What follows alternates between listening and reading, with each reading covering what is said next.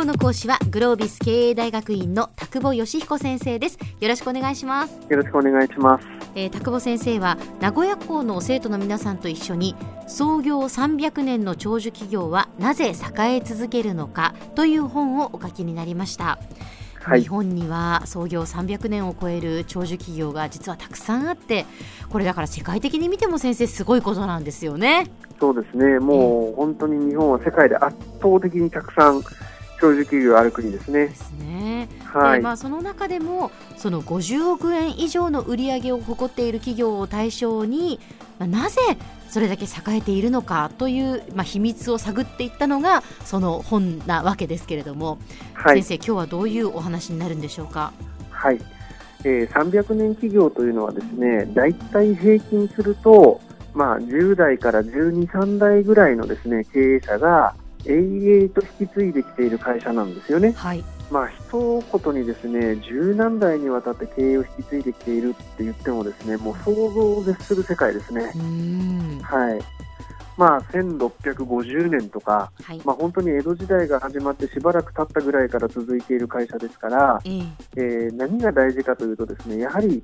その大事にしてきた価値観みたいなものっていうのが、どうしてこんなにいろんなことがあってもぶれずに引き継ぎ続けることができるのかというのは非常に大きなポイントになるというふうに思っています。はい、でじゃあ価値観というのはどういったものなのだろうということなんですけども、えー、まあ、その会社が大切にしていることって言い換えてもいいかもしれません。はいあのこの300年かける50億円の企業の価値観というものにどんな特徴があるのだろうということを考察するためにですね、えー、まずは、えー、そんなに長い歴史が経ってないんだけども、まあ、世界的にも尊敬を集めているような会社のですね、まあ、そういうビジョンだとか理念だとかそういうものをですねいろいろ調べてみました。えーそしたらですね意外と結構似てるんですね。あそうなんですね。はい。例えば顧客第一主義とか、はい、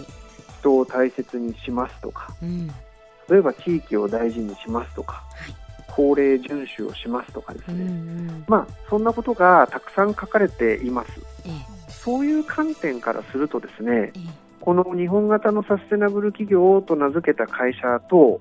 大きな違いがないのかもしれないなということを、えー、最初は考えました、はい、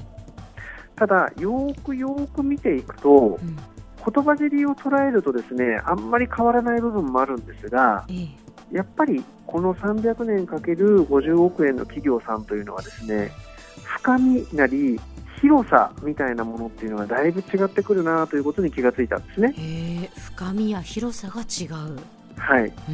例えばですね、多くの会社が従業員を大切にします、はい、っていうようなことを言っています。ええ、が例えば月経館の場合なんかですと、前回も言いました。50回忌までやるわけですね。そうですよね。その OB の方が亡くなってからの50回忌までってことですよね。そうです、えそうすると従業員も大事にするし OB も大事にするし、そして亡くなった後も大切にするんですよね。あのちょっと会社の名前は今パッと忘れてしまったんですけども、どこかの会社のですねやっぱり大事な言葉の中には従業員の一生を大事にしますっていうような言葉があるんですね。なんか結構大きく違うと思うんですよね。従業員を大事にしますと言ってるのと、従業員の一生を大事にしますっていうのは、やっぱり似て非なるコンセプトだと思うんです。そうですね。だから会社に勤めている間、大切にすればいいのかというと、そうではなくて、その人生をっていうことですからね。はい。はい、ええ例えばですね、えー、多くの会社が地域貢献を重視しますっておっしゃいます。はい、でも例えばですね行政の人なんかにこう言わせるとですね会社っていうのは利益が出た時はいろいろこう寄付してくれたりとかするけども、業績悪くなるとすぐなんかこうそういうの引っ込めちゃったりするんだよねっていうような話を聞きますが、この300年50億円企業なんかはですね、業績が良かろうが悪かろうが継続的に例えばお祭りを主催し続けたりとか。そんなに大きな額ではなかったとしても業績を問わずずっと一定の寄付なり地域貢献活動をし続けていたりだとかそんなことがあったりします。そうすると、もう地域からしてみると、極めて安定的に、こう、相互依存ができる関係性になるわけですよね。そうですね。はい。でこんなものも非常に大きな、なんて言うんでしょうね、深みというか、継続性というか、広さというような観点に立ったときに、うん、えー、違うところかなというふうに思ったりもします。はい、それから、例えば取引先さんなんかのこともですね、共存共栄みたいなことっていうのは、多くの会社が言うんですよね。ただ、例えば、これらの会社、どんなことまでするかというとですね、短期的には損害を被ったとしても、取引を続けて長期的な共存共栄を図るみたいなことをですね平気でするんですね。えー、はい。でそれがいいかどうかというのは、まさに経営者の価値観によると思うんですけども、たとえ今年は損をしたとしても、今まで世話になってきてるし、これから先もずっと一緒にやっていくために、まあ、損して得取れではないですけども、そんなコンセプトでご商売をされていらっしゃる会社なんかもたくさん見受けられました。あそうなんですね。はい。なので、まあ、言葉にしてしまえば似たような話になるようなこともですね、えー、よりどこまで深められるのかということと、それから本当にその価値観に基づいた行動なり意思決定というものがなされているかどうかというところが、えー、この日本型サステナブル企業っていうものの大きな大きな特徴かなというふうに思います。はい、そしてやはりその現実的な行動なり社長がそういう価値観に基づいて意思決定をしている姿というものを従業員が見ればですねそれがだんだんだんだん浸透していくというそういう感じかなというふうに思います。はい。では先生今日のまとめをお願いします。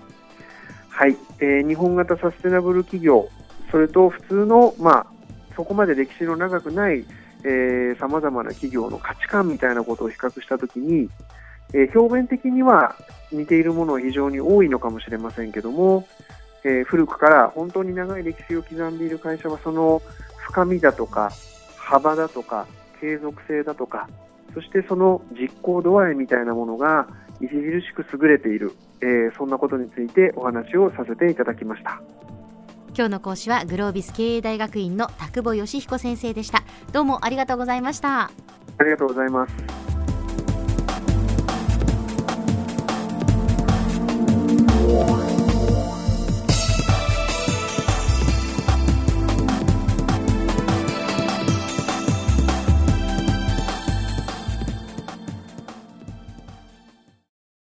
ゾクゾクぐいぐいメラメラつながるゾワゾワ。ハラハラ。メキメキ。つながる。ズキズキ。モワモワホカホカつながる。キリキリ。ザワザワ。キュンキュン。ガンガン。ワクワク。ウズウズドキドキ。ルンルンバクバク。九州人のいろんな気持ちつなげます。九州から輝こう。キラキラつながる。 QTnet